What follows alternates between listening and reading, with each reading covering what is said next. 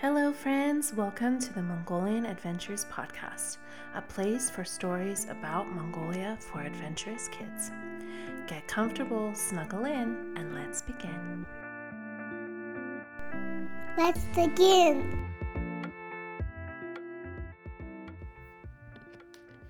There was sand everywhere. She felt like she had slept in sand. It was coating every single part of her fur and tail. Even as she tried to brush it off with her paws, she felt like she could taste it in her mouth, the grit of the Gobi tasting salty and dry. She really would rather have some breakfast cheese than sand stuck between her teeth, but here she was, curled up on a hard bus bench, trying to wake up as the bus flew down the bumpy road. Minjin stretched and unfurled her tail, watching as another wave of sand fell off of her. She had left the Bakgatsarinchotho last night, counting on the overnight bus to get her to her next stop, the famous White Stupa of Mongolia. Max, the traveling performing mouse she had met at her first stop in the Gobi, had told her it was his favorite place to perform. His description of its magical soaring rocks had convinced her she needed to come and see it herself. So here she was, covered in sand and dirt, sore from a long bus ride, and trying to see if they were almost there. All she could see out the bus window was the endless beige landscape. No trees, no grass, nothing to see but the same flat land stretching out for miles ahead of them. It was frightening a bit to consider just how far they were from anything resembling a real town.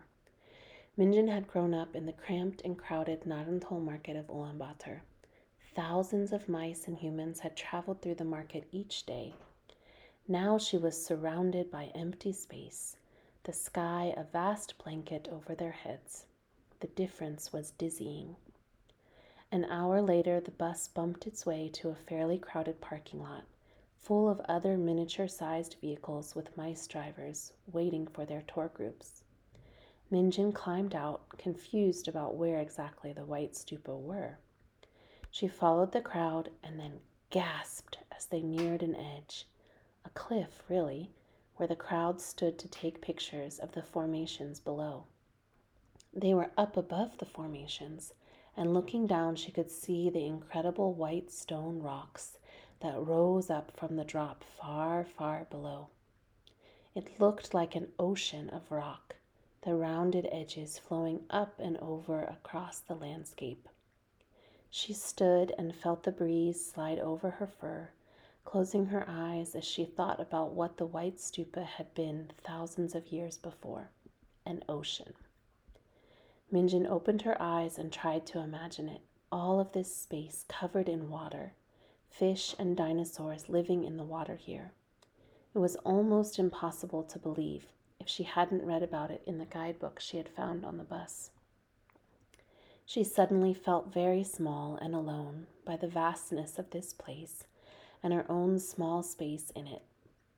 Turning from the edge, she followed signs for the Mice Visitor Center, wondering if she could find some mice who lived here and find out what they did and how they lived. The arrows pointed her down a sloping crack between the rocks, and she walked down the curved path, a narrow ramp down and down between the rocks. She was grateful to be a mouse able to comfortably scurry between these rock walls, deeper and deeper down towards the ground of the stupa formations. It was quiet and cool on the path, a relief from the sun and crowds above, and she stopped to catch her breath as she emerged towards the bottom of the rocks and stepped out into the hard sand. It wasn't soft like she had always imagined sand to be, but it was packed and hard firm beneath her paws. There were small, scraggly green weeds growing out from between some of the sand, but otherwise it was barren, grass absent from the beige colors poured out over the land. To her left, by a pile of small pebbles, she saw the sign for the visitor's center and ducked her head as she crawled into the cave entrance. A kind looking mouse was sitting at a smooth reception desk its sloped edges silver and gray in the cool cave light. Salt lamps glowed next to her, light pink and yellow light pouring out from them and around the room. The mouse stood to greet her, saying, Welcome, friend. This is the White Stupa Mice Visitors Center. I'm Amita. How may I help you this morning? Minjin nodded back, trying to shake off a bit more of the dust and sand sticking to her. Hi, I'm Minjin. I'm on my house search and um, sort of exploring Mongolia. I wanted to see if there was any way I could get a tour or meet the mice who live and work here. She trailed off, not sure what else to say. Oh, how lovely, Amita answered. I'd be glad to help you. The White Stupa are a wonderful place to live, so close to the power and strength of the desert and rocks.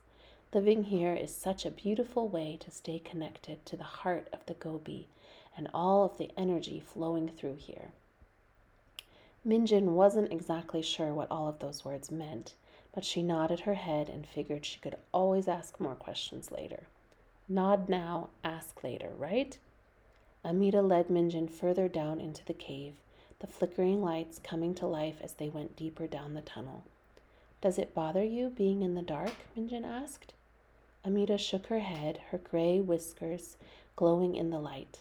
Nope, I have always been a mouse who liked feeling cozy and protected. These caves are safe and strong, and the lights we have bring peaceful flow and illumination. It's a great place to live and explore.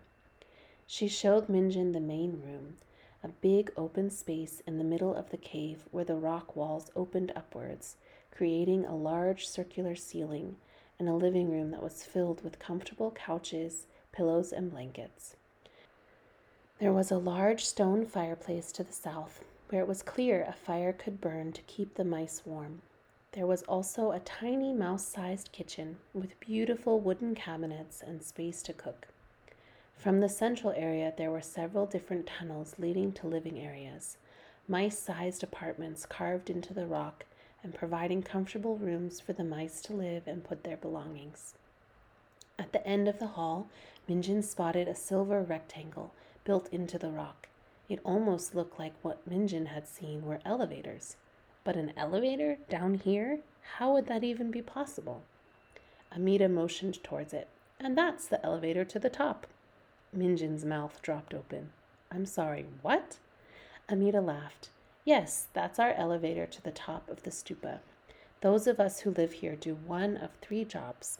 She pointed to the wall where a series of shelves held what looked like ropes and different kinds of gear. One, you help run our extreme rope climbing activities. This means you train to become a rock climbing professional and help the mice who visit climb up the stupa and then rappel back down. Amita then pointed to another set of shelves while Minjin tried to process that there was an entire mouse rock climbing business being run here. Two, you help run our extreme paragliding company we help interested mice paraglide off the top of the stupa and down into the rock formations. Minjin raced to remember if she even knew what paragliding was. Jumping off the cliff? Sailing into the wind? Her brain wasn't sure. Amita continued her explanation. Three, we have some mice who are scientists and researchers. They run the academic part of our community. They help visiting professors who come to explore here and they teach classes about the history of the White Stupa and the nature that grows here. She clapped her hands together. And that's it. Life at the White Stupa. It's fantastic. She smiled at Minjin and motioned for her to follow her back to the living area. Let's have a cup of tea, and you can think about which activity you want to try this afternoon. Minjin followed her back, her heart racing. She was supposed to try one of the activities? This was getting out of control very fast. She wasn't an extreme adventure mouse. She'd barely survived the bus ride here. What in the world? Amita handed her a mug of dark, hot tea and sat down with her. So, are you thinking rock climbing or paragliding?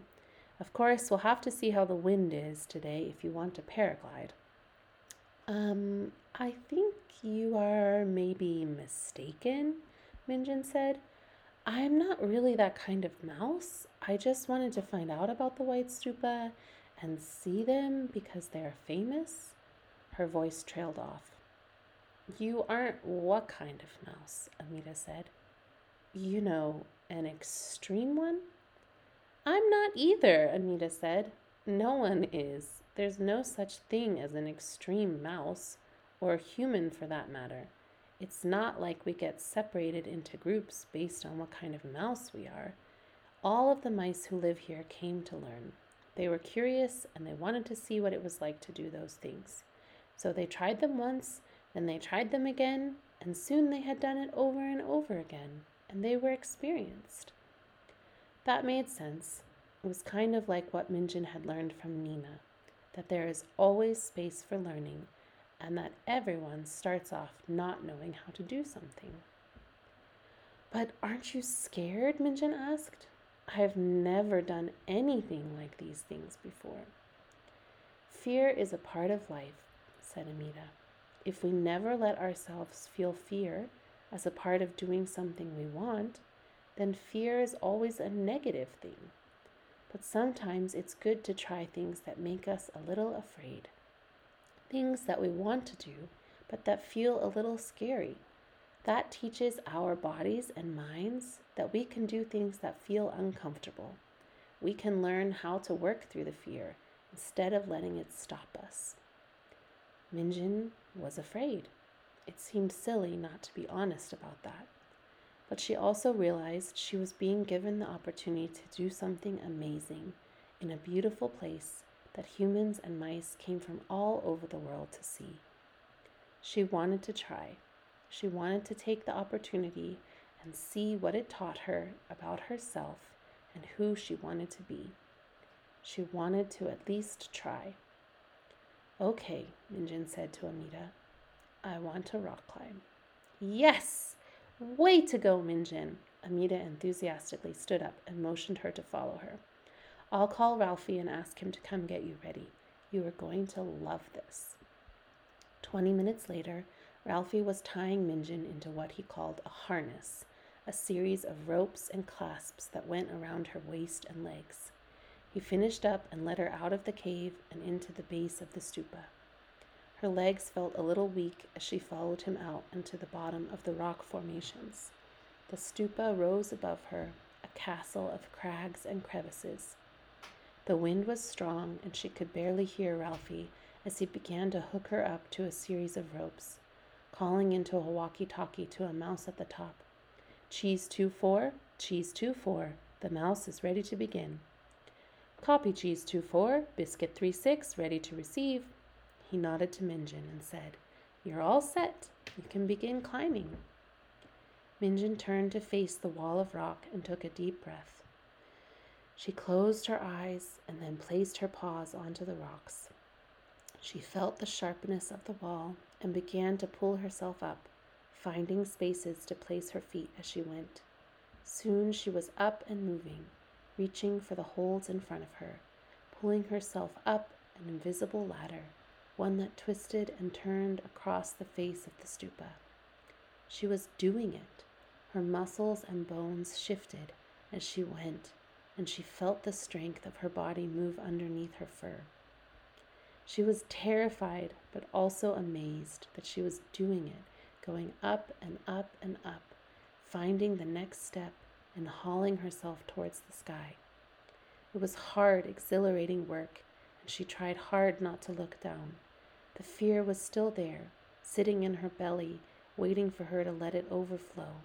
But she kept it there, told herself over and over again that she could, she would, she was.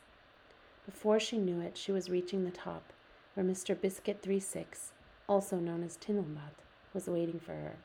He smiled and clapped her on the back as she hoisted herself up and onto the flat land, laying in the dirt and trying to catch her breath.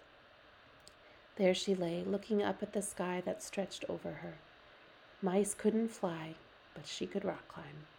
She had climbed the white stupa. Her body had carried her up. Her mind had let the fear go with her, but not overwhelm her. She already felt stronger. Minjin laughed. Suddenly, she didn't care about the sand and sweat covering every inch of herself. She was in the Gobi Desert, rock climbing up the white stupa and facing her fear. It was a moment she would keep with herself forever, a story she could tell herself when she was afraid. Remember when you did that? Remember when you climbed a mountain? Remember who you are? Yes, yes, she did remember. She would remember. She was Minjin, and she was doing this. This adventure that kept taking her to new and incredible places. This journey to find a home, but also to find out what kind of mouse she was.